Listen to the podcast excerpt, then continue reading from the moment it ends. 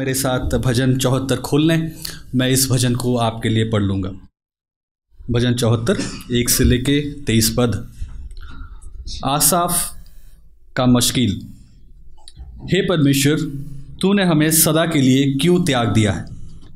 तेरी चराई की भेड़ों के विरुद्ध तेरी क्रोधाग्नि का धुआँ क्यों उठ रहा है? अपनी मंडली को, जिसे तूने प्राचीन काल में मोल लिया, जिसे तूने अपनी मिरास का गोत्र बनने के लिए छुड़ा लिया, और सियोन पर्वत की ओर जिस पर तूने वास किया, स्मरण कर। अपने कदम अनंत खंडरोहों की ओर बढ़ा, अर्थात उस सारे विनाश की ओर जो शत्रु ने पवित्र स्थान में किया। तेरे बैरी, तेरे सभा स्थल के मध्य गरज उठे हैं। उन्होंने चिन्ह स्वरूप अपनी ध्वजाओं को गाड़ दिया।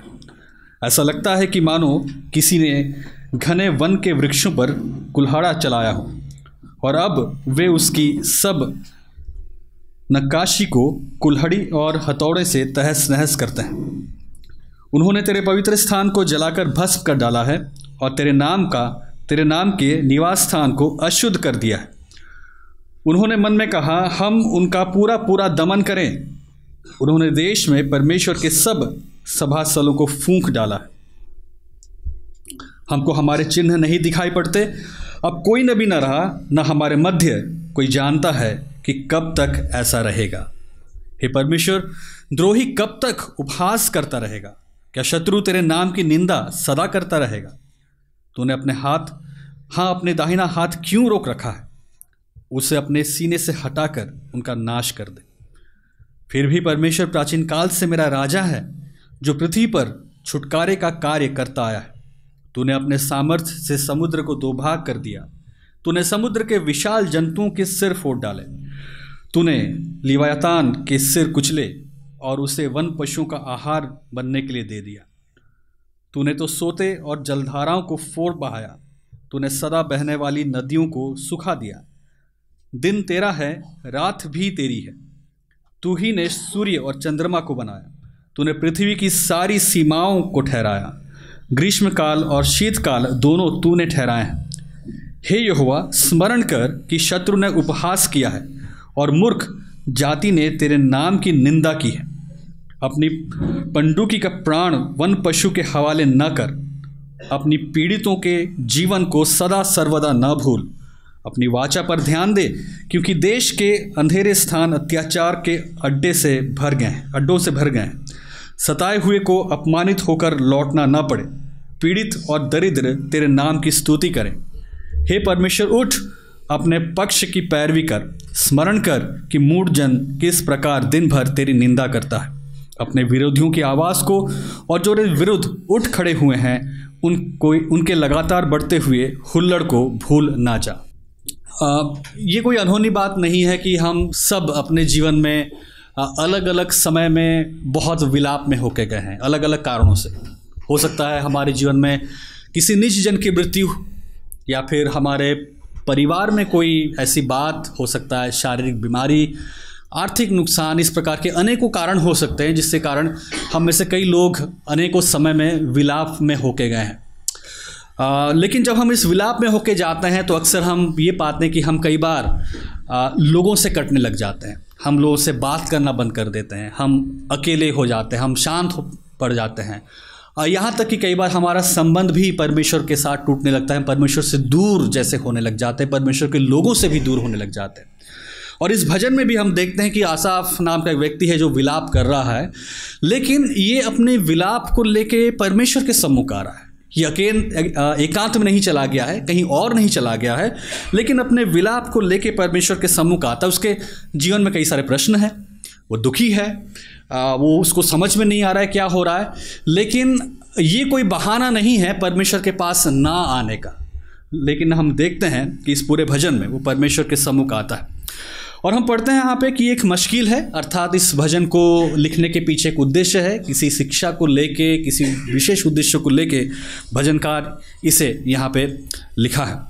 अगर हम इसकी पृष्ठभूमि को देखें, जैसा हमने पढ़ा, ऐसा प्रतीत होता है कि बहुत स्पष्ट है, न केवल प्रतीत होता है, लेकिन स्पष्ट है कि मंदिर का विनाश हुआ है, और इसी के कारण आसाफ यहाँ पे विलाप कर रहा है, दुखी है, और परमेश्वर के सामने अपनी विलाप को लेके वो आ रहा है।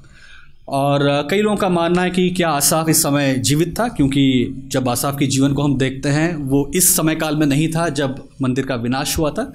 तो कई लोग मानते हैं कि ये हो सकता है आसाफ ना हो, लेकिन आसाफ के वंश का कोई व्यक्ति है, जिसने इस गीत को लिखा है, वो लेवी है और इस गीत को लिखा है जब ये विनाश हुआ था, लेकिन उसने इस भजन का नाम, या भजन जिसने लिखा है, वो आसाफ के नाम से इसको लिख दिया। लेकिन चाहे कुछ भी हो, हम देखते हैं यहाँ पे कि मुख्य बात कि एक विनाश है, मंदिर का विनाश हुआ है, और उसको लेके भजनकार, यानी आसाफ, ये विलाप कर रहा है। साथ ही साथ हमने इसको पढ़ा है, ये एक भजन है। और जब हम इस भजन को पढ़ रहे हैं तो इस भजन में हम देख रहे हैं कि जो भजनकार है, या तो असाफ है, इसके इसके भावनाओं को हम देख पा रहे हैं। इसके भावना में एक उतार चढ़ाव को देख पा रहे वो दुखी है, परमेश्वर की फिर स्तुति करने लग जाता है, परमेश्वर की विश्वास योग्यता की बात करता है, फिर प्रार्थना करता है कि शत्रुओं को नाश कर। तो ये स्वाभाविक है कि जब हम एक भजन को पढ़ते हैं तो हम उस भजन के लिखने वाले के जीवन के भावनाओं को भी जानने का प्रयास करें, क्योंकि भजन भावनाओं से ही भरे होते हैं। और यहाँ पे कुछ भावनाओं को जैसे हम देखते हैं, वो ये है कि आरंभ में हम देखते हैं कि आसाफ बहुत एक विलाप कर रहा है, क्योंकि उसे लग रहा है कि हम तो परमेश्वर के लोग हैं और परमेश्वर हमें त्याग दिया है। फिर हम देखते हैं कि वो इस बात से एक प्रकार से विलाप कर रहा है कि मंदिर तहस नहस हो गया है शत्रुओं ने मंदिर को तोड़ दिया है, एक अंदर क्रोध है कि परमेश्वर के विरोधियों ने ऐसा कर दिया है। फिर उसके भावना में हम देखते हैं कि वो परमेश्वर की स्तुति करने लग जाता है। फिर हम देखते हैं कि परमेश्वर से निवेदन करता है कि जो लोग हैं वो मूर्ख हैं, वो तेरी बात को नहीं जानते हैं तो उन्हें नाश कर। तो इस प्रकार से हम इस भावनाओं के उतार चढ़ाव को आसाफ के जीवन में, इस भजन में देखते हैं। और इसी के आधार पे, जिस भजन को आज हम जब अध्ययन करेंगे, जो मुख्य बात हम देखेंगे, वो ये है कि हमारा परमेश्वर विश्वास योग्य परमेश्वर है। इसलिए अपने विलाप में उसे पुकारो और उसके न्याय पे भरोसा रखो। तो हमारा परमेश्वर विश्वास योग्य परमेश्वर है, इसलिए अपने विलाप में उसे पुकारो और उसके न्याय पर भरोसा रखो। और इस बात को हम लोग तीन भागों में देखने का प्रयास करेंगे। पहला भाग हमारा एक से लेकर ग्यारह पद है, जहाँ पे हम ये देखेंगे कि विश्वास योग्य परमेश्वर अपने लोगों के विलाप को सुनता है। जो परमेश्वर हमारा विश्वास योग्य है, वो अपने लोगों के विलाप को सुनता है। दूसरा भाग हमारा बारह से सत्रह है। और यहाँ पे हम देखेंगे कि यही विश्वास योग्य परमेश्वर अपनी वाचा के अनुसार कार्य भी करता है। न केवल अपने लोगों के विलाप को सुनता है, लेकिन अपने वाचा के अनुसार अपने कार्य को करता भी है। और आखिरी भाग हमारा 18 से लेके 23 पद है, जहाँ पे हम लोग देखेंगे कि ये विश्वास योग्य परमेश्वर उसके विरोधियों का न्याय करता है। विश्वास योग्य परमेश्वर अपने विरोधियों का न्याय करता है। तो आइए हम लोग पहले भाग में जाएँ, जहाँ पे एक से लेकर ग्यारह पद हमारा पहला खंड है या पहला भाग है। और विश्वास योग्य परमेश्वर अपने लोगों के विलाप को सुनता है, इसी को यहाँ पे समझने का प्रयास करेंगे। और जब हम इस भजन का आरंभ करते हैं तो एक और दो पद, जैसे ही हम पढ़ते हैं तो यहाँ पे आसाफ ने अपने हृदय को परमेश्वर के सामने एक प्रकार से उंडेल दिया, खोल के रख दिया है। कई सारे प्रश्न हैं। उसके पास दुख है, उसके पास विलाप है, परेशानी है, संघर्ष है, लेकिन इन हर एक चीज़ों को वो परमेश्वर के सामने उंडेल देता है, अर्थात छुपाता नहीं है। तो एक चीज़ जो हम सीख सकते हैं आसाफ के इस भजन से, पहले भाग से, पहले दो पद से विशेष रूप से, कि हमें कभी भी परमेश्वर के सामने किसी बात को छुपाने की आवश्यकता नहीं है, अपने विलाप को छुपाने की आवश्यकता नहीं है। चाहे हमारे मन में कैसे भी प्रश्न उठ रहे हों, चाहे हम कितने भी प्रश्नों से संघर्ष कर रहे हों, चाहे कोई भी चीज़ हमें परेशान कर रही हो, हमारे पास स्वतंत्रता है कि हम परमेश्वर के पास आएँ और अपने हृदय को संपूर्ण रूप से ऊँढे लें ये उसका व्यक्तिगत मामला नहीं है कि वो बीमार था इसलिए आया है ये उसका कोई निजी परेशानी नहीं है जिसको लेके आया है, लेकिन हम देखते हैं कि ये एक संकट है, एक विलाप है जो कि इसराइल के ऊपर आया था कि मंदिर तहस नहस हो गया है। मंदिर को तोड़ा जा चुका है और इसी विलाप को लेके वो परमेश्वर के सामने आता है और जब वो बात करता है एक और दूसरे पद में, वो कहता है कि हम तो तेरी चराई हैं। वो कहता है कि हम तेरी मंडली हैं। वो कहता है हम तेरे द्वारा मोल लिए गए लोग हैं।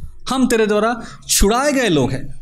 लेकिन यही छुड़ाए गए लोग, यही मंडली, यही मोल लिए गए लोग अब परमेश्वर के द्वारा त्यागे गए और इसलिए इसी प्रश्न से आरंभ करता है कि हे परमेश्वर, तूने हमें सदा के लिए क्यों त्याग दिया है? आशा कोई समझ में नहीं आ रहा है कि ये चुने लोग, मोल लिए लोग परमेश्वर की चराई कैसे परमेश्वर के द्वारा त्याग दिए गए हैं। और वो कह रहा है कि कब तक?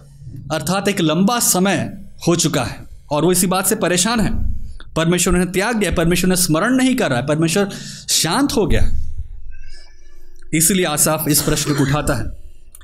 उसका कहना है कि हम सदा के लिए कमी घटी में तो रह सकते हैं, हम सदा के लिए परेशानियों में हो सकता है, जा सकते हैं, लेकिन ये सबसे बड़ी परेशानी है कि हम सदाकाल के लिए तेरे द्वारा त्यागे जा चुके हैं। इसको हम सह नहीं सकते, इसको मैं सह नहीं सकता। और वो परेशान है इसको लेके। और पर, और इसलिए वो परमेश्वर को स्मरण दिला रहा और कह रहा कि हम तो तेरी चराई हैं, हम तेरी मंडली हैं। और ध्यान दीजिए जब परमेश्वर से ये प्रार्थना कर रहा है वो अपने स्वधार्मिकता के आधार पर इस विलाप को लेके नहीं आ रहा है। वो ये नहीं कह रहा है मैं बहुत अच्छा आराधक हूँ मैंने परमेश्वर तेरे लिए कितने गीत गाए हैं मैंने आ, मैंने बहुत अच्छे से आराधना की है मैं समय से आराधना स्थान में मौजूद था और मैं सच्चे मन से तेरी प्रशंसा की है मुझे क्यों त्याग गया हमें क्यों त्यागा गया है? वो अपने स्वधार्मिकता के आधार पर परमेश्वर के सम्मुख इस विलाप को लेकर नहीं आ रहा है। वो इस बात को कह रहा है कि परमेश्वर की हम प्रजा हैं, हम तेरे द्वारा मोल लिए गए लोग हैं, हम तेरे द्वारा छुड़ाए गए लोग हैं, और क्यों तूने हमें त्याग दिया है? अपने स्वधार्मिकता की कोई भी बात नहीं। अगर बात कर रहा है परमेश्वर की, कि हम जो तेरे लोग हैं, हम क्यों तेरे द्वारा इतने समय तक त्यागे दिए गए लोग हैं? और जब इन बातों को कहता है, एक के बाद एक करता जा, कहता जा रहा है, चराई की भेड़ हैं तेरी मंडली के लोग हैं, तेरे द्वारा मोल लिए गए हैं विरास के गोत्र हैं, छुड़ा लिए गए हैं, और फिर एक चरम सीमा को हम देखते हैं। एक के बाद इन बातों कहते हुए वो एक चरम सीमा पे आता है, और दूसरे पद के आखिरी भाग में वो कहता है कि स्मरण कर कि सियोन पर्वत को जिसे तूने, जिस पर तू वास किया, और सियोन पर्वत को भी जिस पर तूने वास किया, स्मरण कर। तो आप देख सकते हैं कि वो अपने विलाप में जब अपनी बातों को रख रहा है, उसके क्रम को आप देखिए। पहले परमेश्वर के द्वारा छुड़ाए गए लोग, उसकी चराई और करते करते वो एक विशेष जगह के बारे में बात करता है। वो उस मंदिर के बारे में बात करता है, जहाँ पे सियोन पर्वत के बारे में बात करता है, जहाँ पे परमेश्वर वास करता है। और यही उसके उसके निवेदन का विषय, उसके विलाप का विषय है कि परमेश्वर अब तो यहाँ पे वास करता था, लेकिन तो अब यहाँ पे नहीं है। वो क्यों ऐसा कह रहा है? वो क्यों सियोन पर्वत की दुहाई दे रहा है? क्योंकि उसके कहने का मतलब ये है कि आसाफ चाहता कि परमेश्वर वापस आके वहाँ पे वास करे। कब तक तूने हमें त्याग दिया है? क्यों तू हमें त्याग दिया है? सियोन पर्वत पे तो अब वास नहीं करता है। अर्थात वो कह रहा है कि हम चाहते हैं, मेरी ये प्रार्थना मेरा विलाप ये है कि परमेश्वर तू कब आके वापस यहाँ पे वास करेगा। कब अपने क्रोध को हटाएगा और कब यहाँ पे आके तू हमारे मध्य में रहेगा? प्रश्न ये है आपके लिए और मेरे लिए कि जब हम विलाप करते हैं तो हमारे विलाप को क्या चीज़ प्रेरित करता है? क्या हमारे विलाप को ये बात प्रेरित करता है कि परमेश्वर से हम क्षमा मांगे, अपने पाप का अंगीकार करें और सब कुछ ठीक हो जाए? क्या हमारे विलाप का जो कारण है वो ये है कि हम परमेश्वर से विलाप करें और फिर उसके बाद ताकि इसलिए हम विलाप करें ताकि स्वर्ग में हम पहुँच जाए। क्या ये स्वार्थी मानसिकता है? या विलाप के पीछे हमारा जो, हमारी जो प्रेरणा है, जो चीज़ हमें प्रेरित करती है हमारे विलाप को, ये है कि वापस कैसे हम परमेश्वर के साथ उस संगति में जुड़े। जैसा कि आसाफ का विलाप है। उसका विलाप इसी बात पर है कि याद कर उस उस जगह को, याद कर इस पर्वत को, याद कर सियोन पर्वत को जहाँ पे तू वास किया करता था। क्योंकि यहीं पे हम तुझसे मिला करते थे। यहीं पे हम तेरे तेरे सम्मुख आराधना किया करते थे। अब वो संगति टूट गई है। अब वो संगति का आनंद हम उठा नहीं पा रहे थे। इसलिए प्रभु जी, वापस आके यहाँ पे निवास कर ताकि हम तेरे साथ संगति करना चाहते हैं। क्या हम ऐसे प्रेरित होते हैं जब हम अपने विलाप को करते हैं? आगे बढ़ते हुए जब हम तीन से लेकर आठ पद को देखते हैं तो हम देखते हैं कि आसाफ यहाँ पे उस मंदिर का वर्णन कर रहा है। सियोन पर्वत, जहाँ पे परमेश्वर का मंदिर है। हुआ करता था। अब उस मंदिर की स्थिति क्या है? और वहाँ पे कई बातों को कहता है। वो जानता है कि इस मंदिर का जो विनाश हुआ है वो क्यों है? वो जानता है कि क्योंकि लोगों ने परमेश्वर के विरुद्ध बलवा किया था, क्योंकि इन्होंने परमेश्वर की आज्ञाओं को नहीं माना था, इसलिए परमेश्वर ने उन्हें बंधवाई में भेज दिया और शत्रु लोगों ने आके मंदिर को तहस नहस कर दिया। वो जानता है कि सच्चाई है। लेकिन फिर भी जब इस मंदिर का वो वर्णन कर रहा है, वो यहाँ पे कुछ खास बातों को लिख रहा है। और जब हम इस वर्णन को पढ़ते हैं, तीन से लेके आठ पद में, आसाफ का उद्देश्य ये नहीं है कि वो हमें दिखाए इस बारीकी को कि मैंने कितने अच्छे से इस चीज़ को समझ लिया है कि मंदिर में कैसे कैसे विनाश हुआ है। वो हमें ये दिखाना नहीं चाहता कि उसने बहुत अच्छे से बातों का अवलोकन किया है, उसे मालूम है कि मंदिर कहाँ पे टूटा है, कैसे टूटा है, किसने तोड़ दिया, किस तरीके से तोड़ दिया।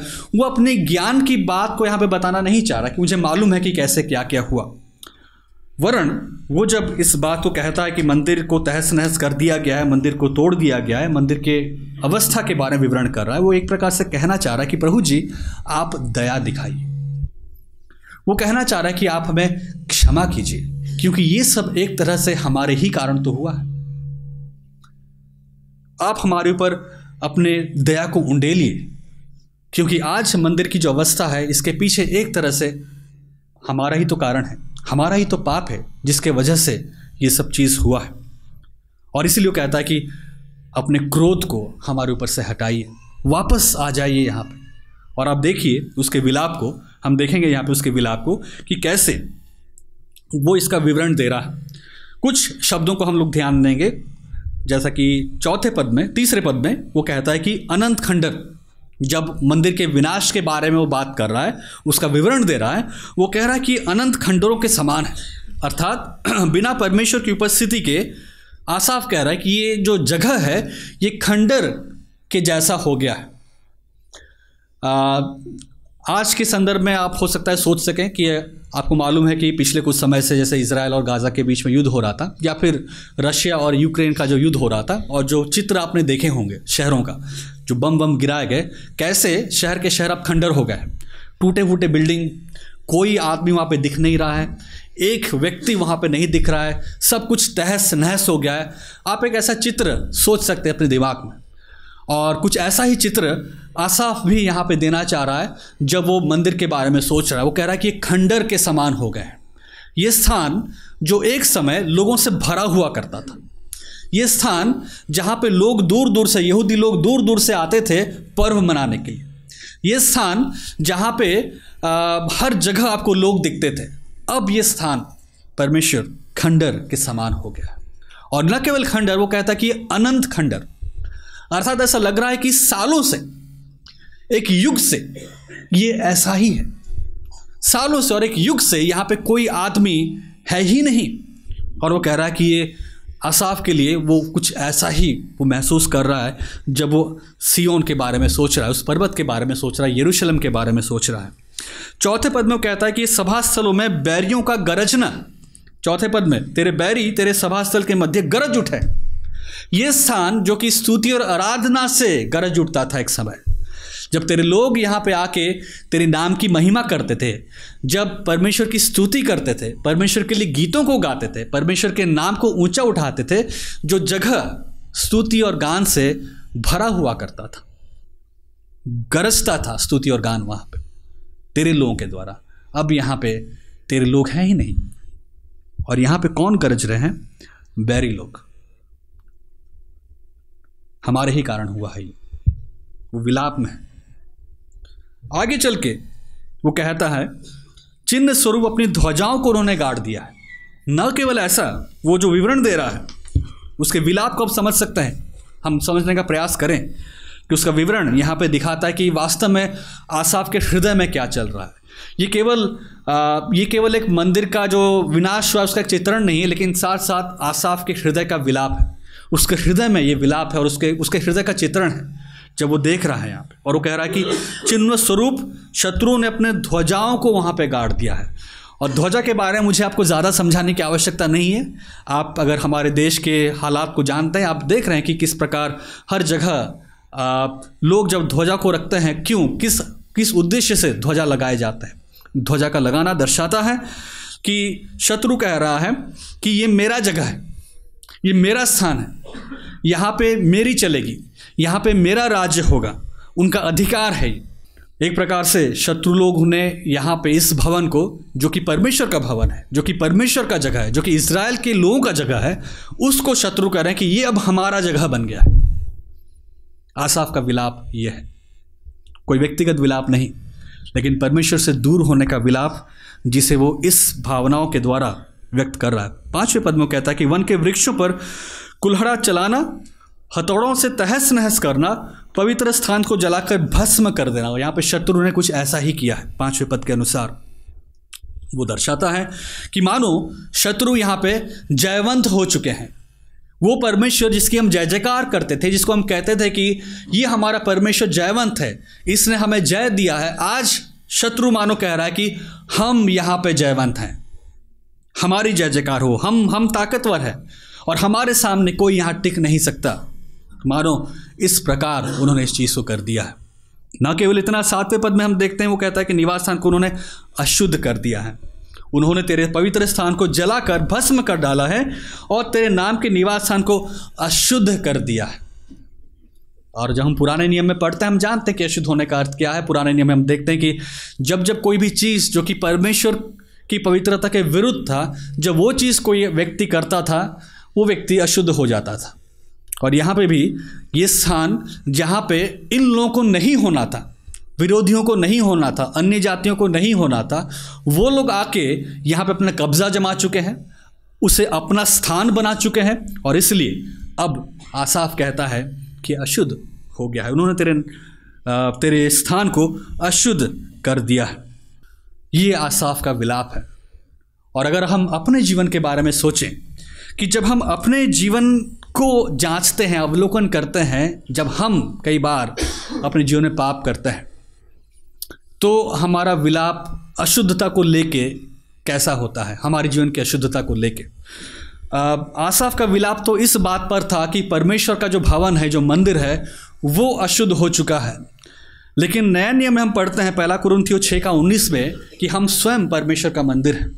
लेकिन कई बार हमारा जीवन, हमारे जीवन की बातें, हमारे कार्य, हमारे सोच, हमारे विचार, कई बार वो चीज़ हमें अशुद्ध कर देते हैं। हम जो मोल लिए गए हैं, हम कई बार अपने पापों के कारण, हमारे कार्यों के द्वारा, सोच, विचार, इन हर एक चीज़ों के द्वारा हम कई बार इस मंदिर को अशुद्ध कर देते हैं। जिसे परमेश्वर ने हमें, खुद हमें ठहराया। हमें कहता है कि हम उसके मंदिर हैं। हमें मोल लिया और उसने हमें अशुद्ध, हमें शुद्ध एक मंदिर ठहराया। लेकिन हम जब अपवित्र बन जाते हैं, अशुद्ध हो जाते हैं तो हमारा विलाप किस प्रकार का होता है? कितना गंभीर होता है? ये हमें अवलोकन करने की आवश्यकता है। जिस प्रकार हम अपने व्यक्तिगत नुकसान को लेके दुख मनाते हैं, जिस प्रकार हम अपने कुछ व्यक्तिगत समस्या को लेके हम जब निराश हो जाते हैं क्या उससे बढ़कर हमारा विलाप होता है जब हमने इस मंदिर को अशुद्ध कर दिया है?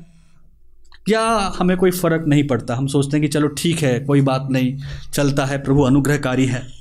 हमें अवलोकन करने की आवश्यकता है कि हम अपने विलाप में किस प्रकार गंभीर हैं? क्या हम असाफ की तरह हैं या नहीं? और आगे चल के जब हम नौ पद से आगे बढ़ते हैं, मानो यहाँ पे असाफ के सामने अंधेरा छा गया है। उसे मालूम नहीं अब आगे क्या होने वाला है। वो अब इतने विलाप में जा चुका है, वो कहता है कि हमको हमारे चिन्ह नहीं दिखाई पड़ते। मानो, उसके आँखों के आगे अंधेरा हो गया है अब। कुछ मालूम नहीं चल रहा है। अब कोई नबी ना रहा। ना हमारे मध्य कोई जानता है कि कब तक ऐसा होता रहेगा। ऐसा लगता है कि सब समाप्त हो चुका है। आगे कोई भी रास्ता नहीं है। भविष्य अंधकार ही अंधकार है। संभवतः लोग ये प्रश्न उठा रहे होंगे कि इनका परमेश्वर कैसा परमेश्वर है जिसने इन लोगों को इस अवस्था में त्याग दिया है। लोग शायद ये भी कुछ कह रहे हों, ये कैसा परमेश्वर है जो अपने पवित्र निवास स्थान के विनाश करने वाले लोगों का न्याय ही नहीं कर रहा है। जिन्होंने विनाश किया है, वो लोग आराम से हैं, अपना ध्वजा, अपना ध्वज गाड़ चुके हैं। अपना अधिकार दिखा चुके हैं, लेकिन इनका परमेश्वर शांत है, कुछ कर ही नहीं रहा है। ये कैसा परमेश्वर है जो अपने निवास स्थान के विनाश होने पर चुप है और ये एक चरम सीमा है, जहाँ पे आसाफ को समझ में नहीं आ रहा है। और वो एक प्रकार से अपने हृदय को उंडेल देता है जो भी आखिर लास्ट जो चीज़ बचा है उसके हृदय में अगर कोई एक शब्द बचा अगर कोई एक एक, एक वाक्य बचा है इस विलाप को ज़ाहिर करने का आखिरकार उसके मुँह से वो निकाल देता है और कहता है कि तू अपना तूने अपने हाथ हाँ अपने दाहिना हाथ क्यों रोक रखा है? उसे अपने सीने से हटाकर उनका नाश कर दे। इसके आगे असाफ के पास और कोई शब्द रह नहीं गया। उसका हृदय इतना कचोड़ चुका है। वो दुख में इतना जा चुका है, अपने विलाप में इतना डूब चुका है कि अब उसके मुँह से और कुछ बाकी नहीं रहा। यही आखिरी उसके मुँह से निकल रहा। कि अपना हाथ बढ़ा, अपने सीने से हाथ को हटा। कब तक अपने हाथों को तू ऐसा ही रखेगा परमेश्वर? अपने हाथों को हटा, अपने सीने से हटा, उन्हें नाश कर दे। और ठीक यहीं पर, आसाफ के भावनाओं में, उसके विचार में एक अद्भुत मोड़ आ जाता है। विलाप के भाव से वो निकल आता है और परमेश्वर की विश्वास योग्यता का वर्णन करने लग जाता है। और ये हमारा दूसरा बिंदु है, जो कि हम 12 से 17 में देखेंगे कि विश्वास योग्य परमेश्वर अपने वाचा के अनुसार कार्य करता है। और 12 पद में वो कैसे आरंभ करता है, क्या कहता है, वो कहता है, फिर भी ये सब कुछ हो गया, मैंने ये सब कुछ देख लिया, ये सब कुछ मैंने अनुभव कर लिया, ये बातें मेरे आँखों के सामने हैं ये बातें बहुत गंभीर है। मेरा हृदय विलाप से भरा हुआ है। मैं अत्यंत दुख में हूँ, लेकिन फिर भी कुछ बातें उसे याद आ जाती हैं और वो कहता है, फिर भी परमेश्वर प्राचीन काल से मेरा राजा है। उसके भावना में एक परिवर्तन, उसके भावना में एक मोड़। परमेश्वर का पवित्र स्थान विनाश हो गया है। शत्रु ने अपने ध्वजाओं को गाड़ दिया है। परमेश्वर का निवास स्थान अपवित्र हो चुका है, भस्म हो चुका है, सब अंधेरा ही अंधेरा है, लेकिन फिर भी प्राचीन काल से वो मेरा राजा है। लगता है कि शायद असाफ को कुछ याद आ गया, ऐसा नहीं कि वो भूल गया था, लेकिन शायद उसके मन में बातें थोड़ी धुंधली हो गई थी, जैसे कि हम लोग सुबह उठते हैं और देखते हैं कि फॉग है, धुंध है, रास्ता साफ़ दिखाई नहीं देता, हमें लगता है कि गाड़ी लेके निकले तो शायद एक्सीडेंट हो जाएगा, कुछ दिखाई नहीं दे रहा, हम काम पे कैसे निकले, चर्च में कैसे जाएँ बाज़ार में कैसे जा, हमें लगता है कि सब सब सब काम रुक गया, लेकिन धीरे धीरे वो धुंध हट जाता है। सूरज का प्रकाश गिरने लगता है, आसमान साफ़ होने लगता है, और फिर हमें चीज़ें स्पष्ट से दिखाई देने लगती हैं, और असाफ के शायद, साथ शायद ऐसा ही कुछ हो रहा है। जिस प्रकार सूरज की रोशनी अंधेरे को दूर करती है, और हमें स्पष्टता से देखने के लिए सहायता करती है, वैसा ही आसाफ के साथ हो रहा है। वो अब उत्साह से भर गया है। उसके अंदर हर्ष है, उसके अंदर आशा है, उसके अंदर भरोसा है। और अब वो उस परमेश्वर का स्तुति गान करने लग जाता है। वो परमेश्वर का धन्यवाद देने लग जाता है, परमेश्वर के कामों को स्मरण करने लग जाता है। और आगे चल के बारह से लेके सत्रह में हम देखेंगे कि कैसे, किन कामों को स्मरण करता है। ऐसा लगता है कि वो स्मरण कर रहा है कि जो परमेश्वर की जो चराई थे ये लोग या चराई के लोग हैं, परमेश्वर की जो मंडली हैं और प्राचीन काल से जो मोल लिए गए लोग हैं, उनके जीवन में परमेश्वर ने क्या क्या कार्य किए थे? वो उन कार्यों को याद करने लग जाता, क्योंकि पहले ही भाग में उसने इस बात को कहा था कि हम लोग कौन हैं? परमेश्वर की चराई हैं, परमेश्वर की मंडली हैं, उसके द्वारा मोल लिए गए हैं। और अब वो कह रहा है कि अगर वास्तव में हम मोल लिए गए हैं तो परमेश्वर वो याद करा कि परमेश्वर ने क्या क्या किया था हमारे साथ। और एक रीति से निर्गमन की पुस्तक में कही गई बातों का वर्णन है, चित्रात्मक कृति से। वो कहता है तेरा पद में कि समुद्र को दो भाग कर दिया। अगर आपको मालूम है कि समुद्र को दो भाग कौन सी घटना को दर्शाता है? निर्गमन, लाल समुद्र का दो भाग होना। याद कर रहा है कि हम उसके छुड़ाए गए लोग हैं। कैसे छुड़ाए गए थे? लाल समुद्र का दो भाग हुआ था। विशाल जंतुओं का सर कुचलना। एक और चित्रण है। कुछ विद्वानों का कहना है, जो कि हम तेरह पद में देखते हैं सॉरी चौदह पद में, विशाल जंतुओं का सिर कुचलना। कुछ विद्वानों का मानना है कि ये फिरौन और उसकी सेना को दर्शाता है, उसके हारने के संदर्भ में है, कि वो जो कि एक विशाल काय सेना थी, जो कि इससे लोग डरते थे, बहुत उसका नाम था सामर्थ था, शक्ति था, वो हरा दिए गए। लाल समुद्र में जब वो लोग डुबो दिए गए और उनका विनाश हुआ फिर उनकी सेना हार गई, वो लोग डुबा दिए गए, एक प्रकार से ये उसका चित्रण है। पंद्रह पद में हम देखते हैं कि सोते और जलधाराओं को फोड़ बहाना।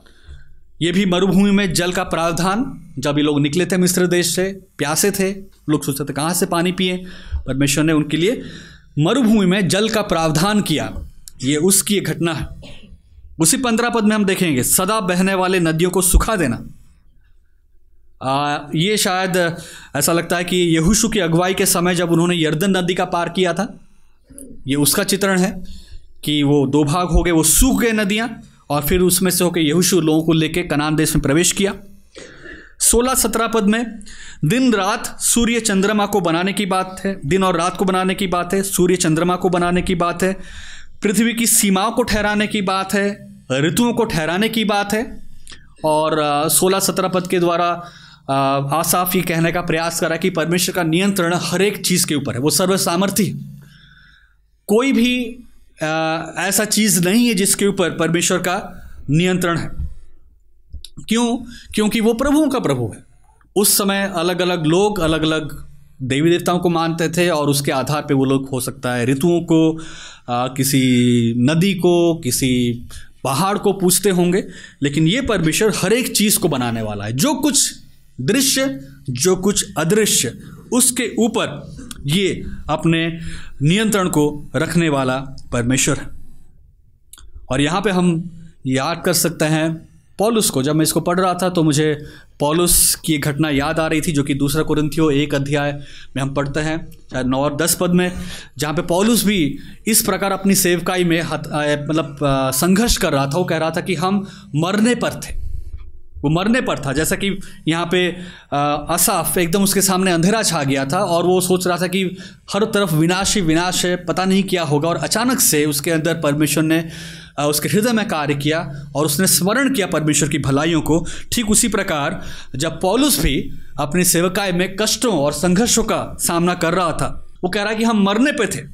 हमें लग रहा था कि सब अंधेरा है, लेकिन उसको स्मरण आता है कि यही परमेश्वर जिसने जो जी उठाए, वो हमें बचाएगा।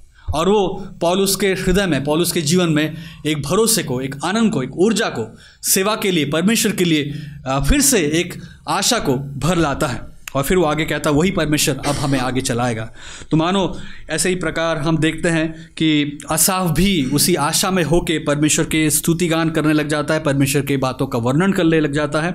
और यहाँ पे परमेश्वर के उस विश्वास योग्यता की बात करता है कि किस प्रकार उसने हमारे साथ कार्य किया विश्वास योग्य रहा, हमें उसने छुटकारा दिया और यही परमेश्वर अब हमारे साथ भी है।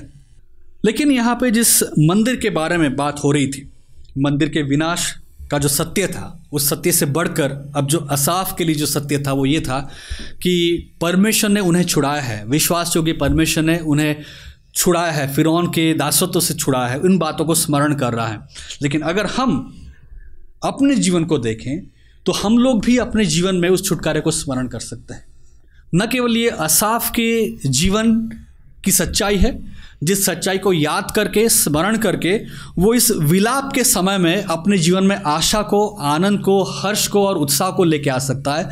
हम भी अपने जीवन के विलाप के समय में अपने छुटकारे को याद कर सकते हैं।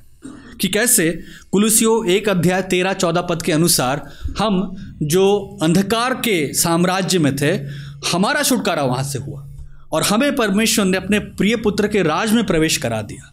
तो अगर हम अपने छुटकारे के बारे में सोचें अपने छुटकारे को स्मरण करें, वो हमें अपने विलाप के समय, अपने दुख के समय में एक आशा को लेकर आ सकता है कि परमेश्वर विश्वास योग्य है। उसने हमें छुड़ाया है। उसने हमें पाप के दासत्व से निकाल के, अंधकार के साम्राज्य से निकाल के, अपने पुत्र के राज्य में प्रवेश कराया है और इसलिए वो विश्वास योग्य परमेश्वर हमारे साथ है। और इसलिए हम अपने विलाप को उस परमेश्वर के पास लेके आ सकते हैं। इसलिए नहीं, क्योंकि हम अच्छे हैं। इसलिए नहीं कि हम में कोई योग्यता है, लेकिन इसलिए क्योंकि वो विश्वास योग्य है, उसने हमें छुड़ाया है। इस बात को स्मरण रखना बहुत बहुत आवश्यक है। और असाफ जब इन बातों को स्मरण करता है तो ये सत्य उसके हृदय में एक अद्भुत कार्य करता है।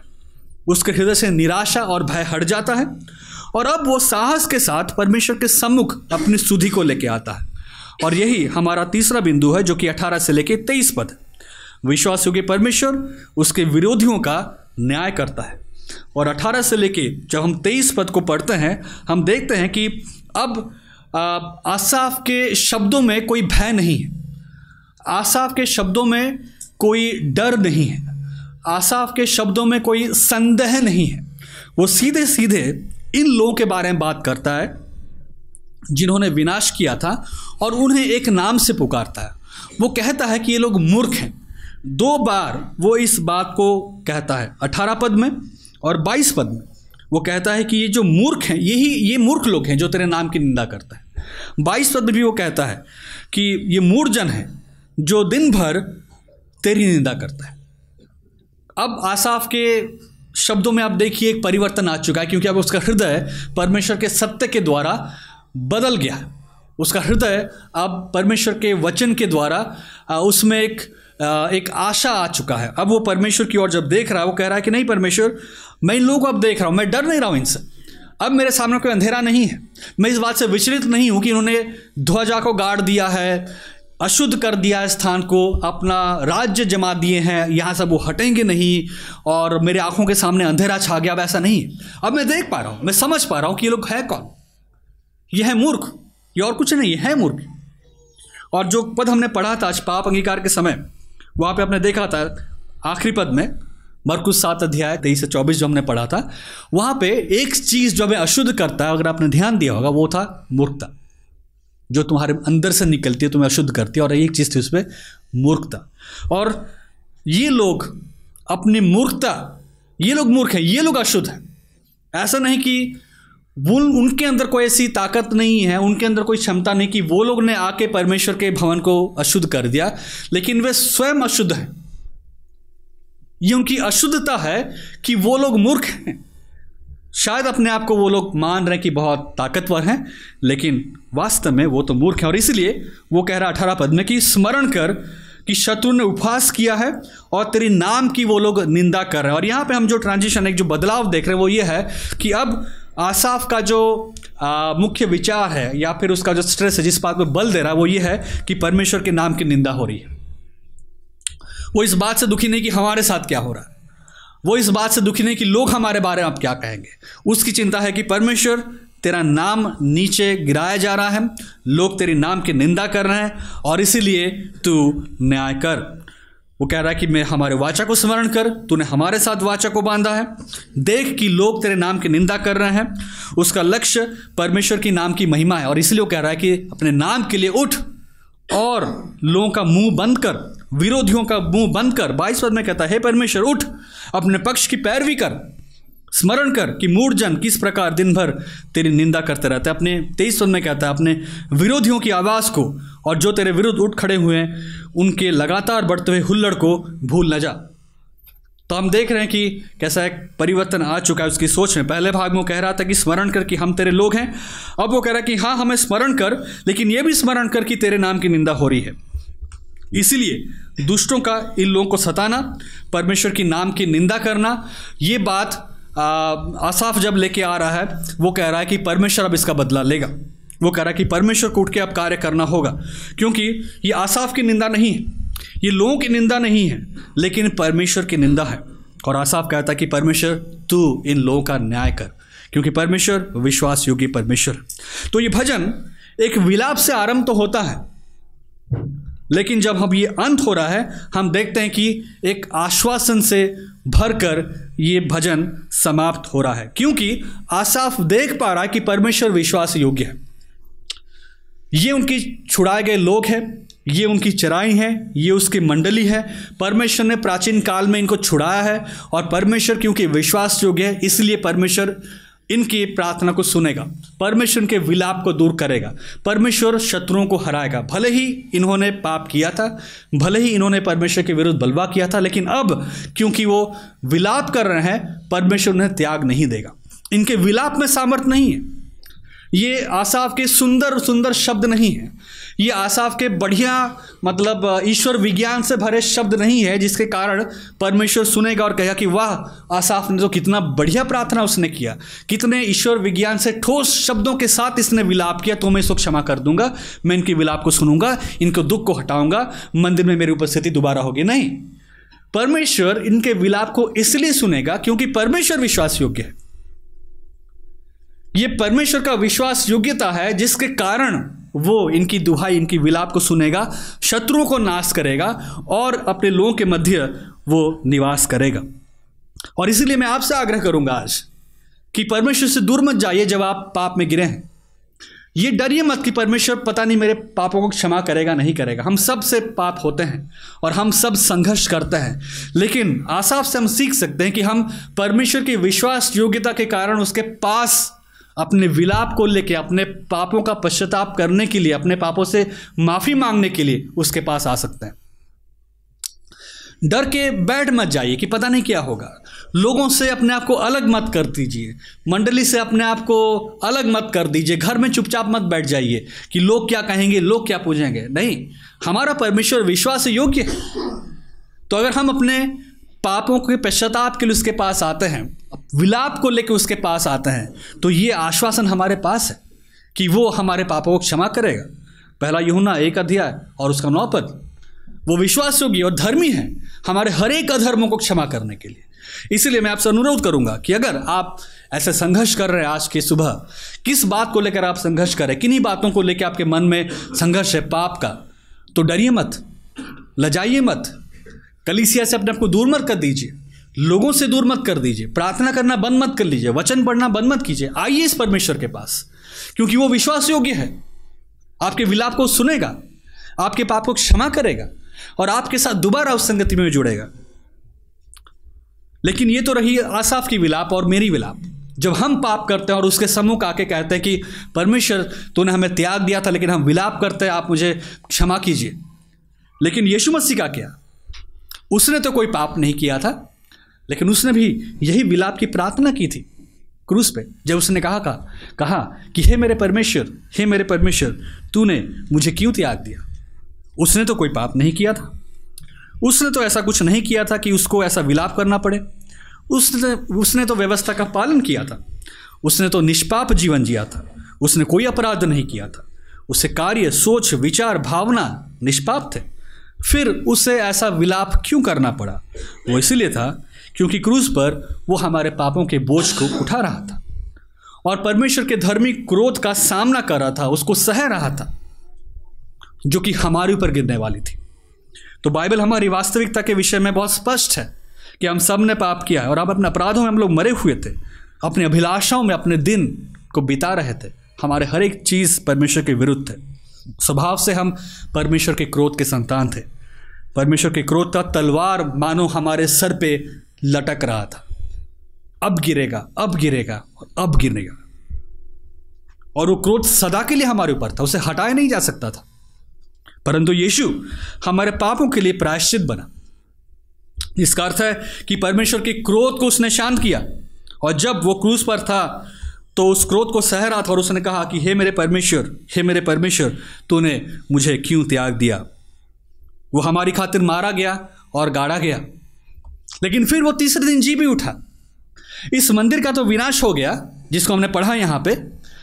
लेकिन यीशु के विरोधी लोग जब जब यीशु अपने विरोधियों का सामना कर रहा था, उसने कहा था कि, इस मंदिर को ढा दो और मैं तीन दिन बाद जी उठूँगा। तब लोग समझ नहीं पाए थे। लेकिन जब तीन दिन बाद वो मरने के बाद जी उठा तब लोगों को समझ में आया कि इस मंदिर को जो उन्होंने तोड़ दिया था, वो तीसरे दिन जी उठा और यीशु ने खड़ा कर दिया। तो जब मृत्यु पे वो जयवंत हुआ, उसने सब विरोधियों का मुँह बंद कर दिया। जो लोग उसकी निंदा कर रहे थे, उसको उपवास कर रहे थे, उन सबको यीशु ने निरंतर निरुत्तर कर दिया। और इसीलिए वो विश्वास योग्य परमेश्वर है। इसलिए हम उसके पास आ सकते अपने विलाप को लेके, अपने पापों की क्षमा के लिए।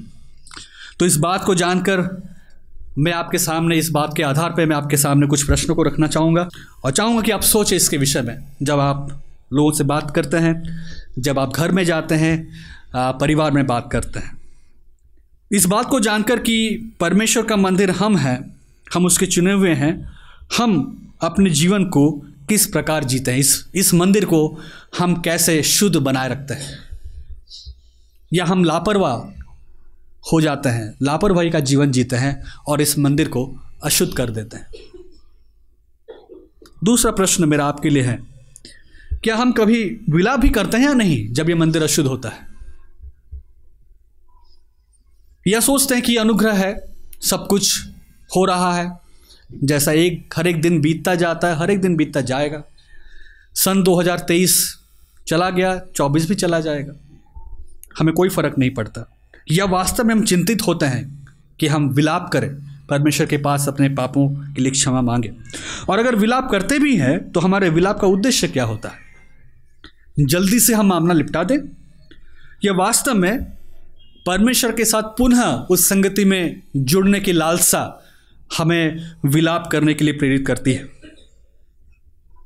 और आखिर में हमारे विलाप में क्षमा प्राप्ति का आश्वासन क्या होता है, जब विलाप करते हैं? तो हमारे क्षमा प्राप्ति का आश्वासन किस आधार पर होता है?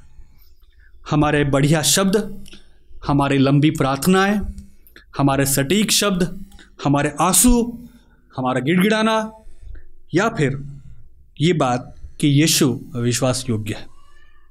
उसकी विश्वास योग्यता के कारण वो हमारे पापों को क्षमा करेगा। तो इन विषयों पे आप सोचिए इन विषयों के बारे में बात कीजिए। घर में भी जब आप जाते हैं, एक दूसरे से बात कीजिएगा। पति, पत्नी हो, परिवार हो, आप लोग बात कीजिए और सोचिए कि हमें अपने विलाप को कैसे सुधारना है सुधारना है। कैसे एक अच्छा एक सही रीति से, जो कि परमेश्वर के योग्य है। परमेश्वर को आदर देने वाला, परमेश्वर को महिमा देने वाला विलाप। क्योंकि ये अच्छी बात है कि हम विश्वास योग्य परमेश्वर के पास अपने विलाप को लेके जाएँ। किसी मनुष्य के पास जाने से अच्छा है, हम विश्वास योग्य परमेश्वर के पास अपने विलाप को लेके आएँ। आइए हम लोग प्रार्थना करें।